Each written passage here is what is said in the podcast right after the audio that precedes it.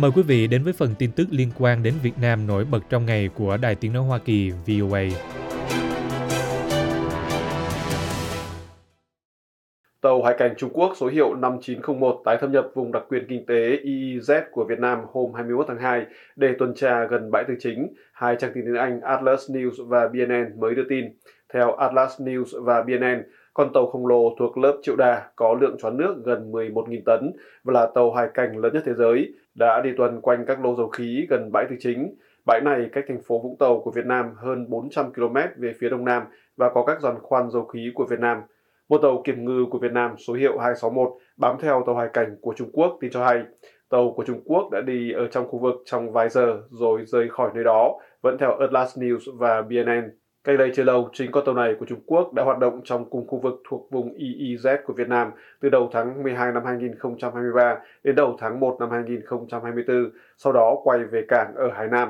Một tàu hải cảnh khác số hiệu năm bốn không hai đã thay thế tàu năm chín không một thực hiện các cuộc tuần tra trong các vùng e e zét của cả Việt Nam lẫn của Indonesia và Malaysia cho đến đầu tháng hai năm hai nghìn không trăm hai mươi tư, tin của Atlas News cho biết thêm. Tàu năm chín không một trang bị một pháo lớn bảy mươi sáu ly, hai pháo ba mươi ly và hai súng máy phòng không hạng nặng. Nó có tầm hoạt động trong khoảng giữa mười nghìn và mười lăm nghìn hải lý, tức mười tám nghìn năm trăm và hai mươi bảy nghìn bảy trăm ki lô mét, với tốc độ tối đa lên đến hai mươi lăm hải lý một giờ, tức bốn mươi sáu ki lô mét một giờ. Tàu cũng có bãi đáp trực thăng. bê en en dẫn phân tích của dự án SeaLight thuộc Đại học Stanford ở Mỹ nhận xét rằng việc Trung Quốc tiến hành các cuộc tuần tra có tính xâm phạm vào các vùng e e zét không chỉ của Việt Nam mà của cả Indonesia lẫn Malaysia là động thái có tính toán để thể hiện yêu sách của Bắc Kinh về lãnh hải, cho thấy họ sẵn sàng bảo vệ ranh giới mà họ đặt ra hoặc thậm chí là mở rộng thêm nữa. Việc Trung Quốc tung ra những con tàu lớn có giá trị cao ở bãi tư chính và những vùng biển mà một số nước khác cũng tuyên bố chủ quyền, theo phân tích của Đại học Mỹ được bê en en dẫn lại, là một nỗ lực của Bắc Kinh nhằm xác định quyền kiểm soát trên thực tế đối với các tuyến hàng hải chiến lược bằng cách bình thường hóa sự hiện diện liên tục của Trung Quốc. Dự án SeaLight thuộc Đại học Stanford cho rằng việc tàu kiểm ngư của Việt Nam bám theo tàu hải cảnh Trung Quốc thể hiện tư thế đối phó của các nước nhỏ hơn ở vào thế khó phải cân bằng giữa một bên là chủ quyền, còn bên kia là ngoại giao. Trang bê en en đưa ra quan sát rằng việc tàu năm chín không một của Trung Quốc quay lại tuần tra ở bãi tư chính là lời nhắc nhở rằng các tranh chấp trên biển giữa Việt Nam và Trung Quốc nói riêng và các tranh chấp trên bình diện rộng hơn lâu nay vẫn phủ bóng đen ở trên khu vực. Không những thế, các tranh chấp đó thu hút cả các cường quốc bên ngoài và làm phức tạp thêm nỗ lực mang lại ổn định và an ninh ở nơi này, vẫn theo bê en en. Trang này viết thêm rằng Mỹ và một số nước đã chống đối các yêu sách chủ quyền của Trung Quốc ở Biển Đông, đồng thời giúp đỡ các đối tác ở Đông Nam Á củng cố các năng lực an ninh hàng hải của họ.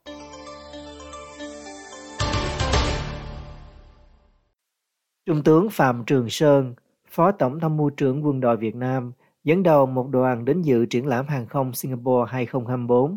giữa lúc Hà Nội đang đa dạng hóa các nguồn cung vũ khí phòng không vốn từ lâu phụ thuộc nhiều vào Nga.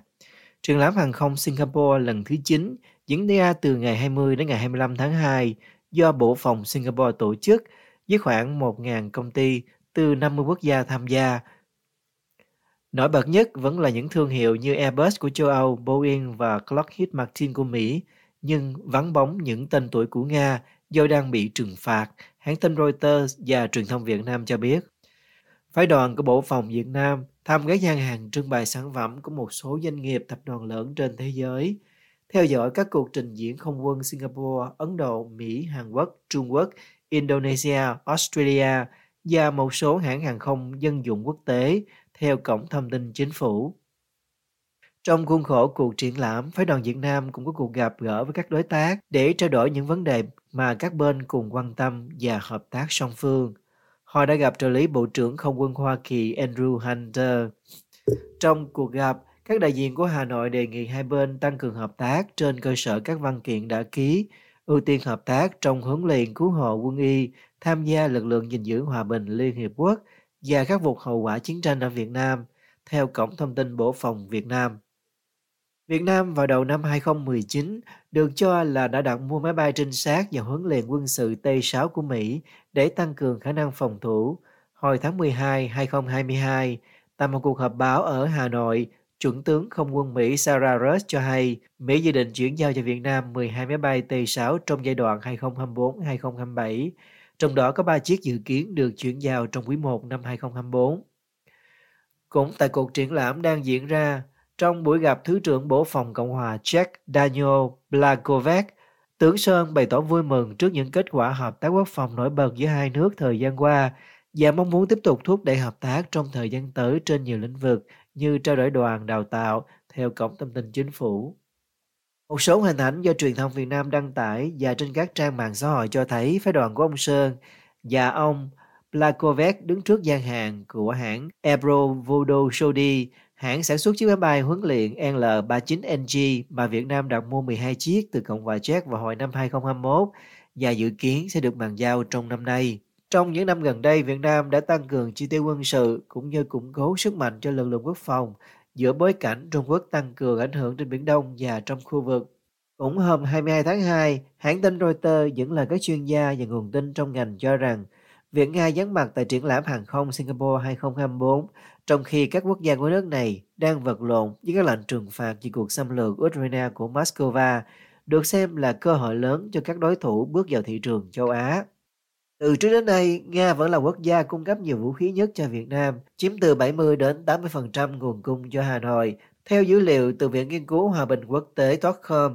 cơ quan này cho hay từ năm một nghìn chín trăm chín mươi lăm đến hai không hai hai, tổng lượng vũ khí nhập khẩu của Việt Nam đạt chín phẩy một tỷ đô la, trong đó từ Nga chiếm bảy phẩy bốn tỷ đô la, chiếm hơn tám mươi mốt phần trăm.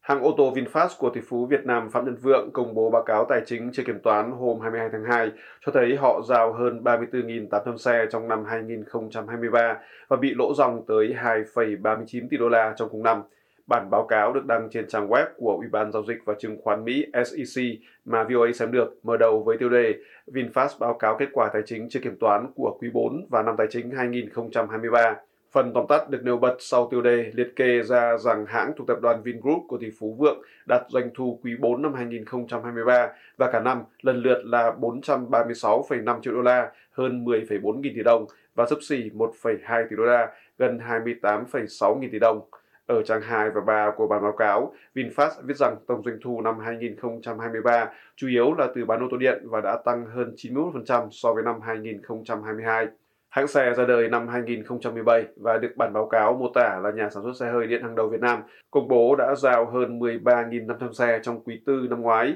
và tổng cộng ba mươi tư nghìn tám trăm năm mươi lăm xe trong cả năm. Mặc dù vậy, VinFast cũng nêu ra trong trang hai của bản báo cáo rằng hãng lỗ ròng gần hai tỷ ba trăm chín mươi sáu triệu đô la trong năm hai không hai ba, tăng gần mười lăm phần trăm so với năm hai không hai hai, và đến ngày cuối cùng của năm ngoái, hãng chỉ có trong tay lượng tiền mặt là gần một trăm sáu mươi tám triệu đô la. Như tin vê o a đã đưa, năm hai không hai hai, hãng lỗ hai phẩy một tỷ đô la. Trước đó, hãng lỗ hơn một phẩy ba tỷ đô la vào năm hai không hai mốt và gần tám trăm triệu đô la vào năm hai không hai mươi. Tính từ khi hãng được thành lập hồi tháng sáu năm hai không một bảy đến hết năm hai không hai ba, lỗ lũy kế lên đến hơn bảy phẩy hai tỷ đô la. Về nợ nần, báo cáo cho biết là hãng nợ ngắn hạn đến ngày ba mươi mốt tháng mười hai năm hai không hai ba là hơn năm phẩy tám tỷ đô la, tăng gần một trăm mười phần trăm so với năm hai không hai hai. Nợ dài hạn là hơn hai phẩy bốn tỷ đô la, giảm khoảng ba mươi phần trăm so với năm trước. Cộng gộp lại, cả nợ ngắn hạn lẫn nợ dài hạn của hãng lên đến hơn tám phẩy hai tỷ đô la trong toàn bộ năm ngoái, tăng hơn ba mươi phần trăm so với năm kia.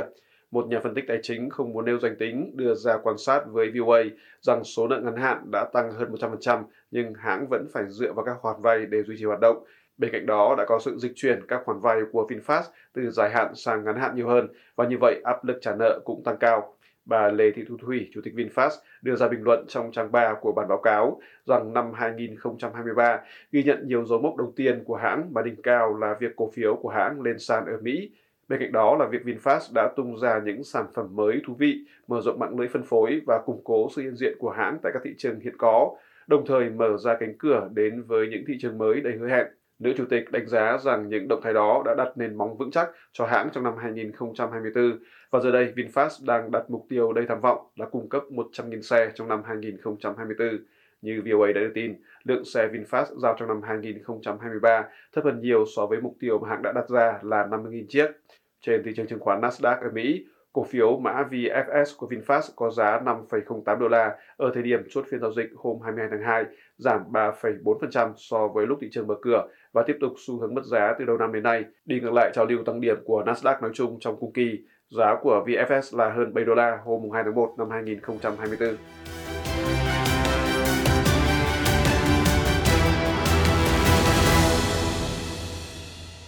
This program has come to you from the Voice of America, Washington.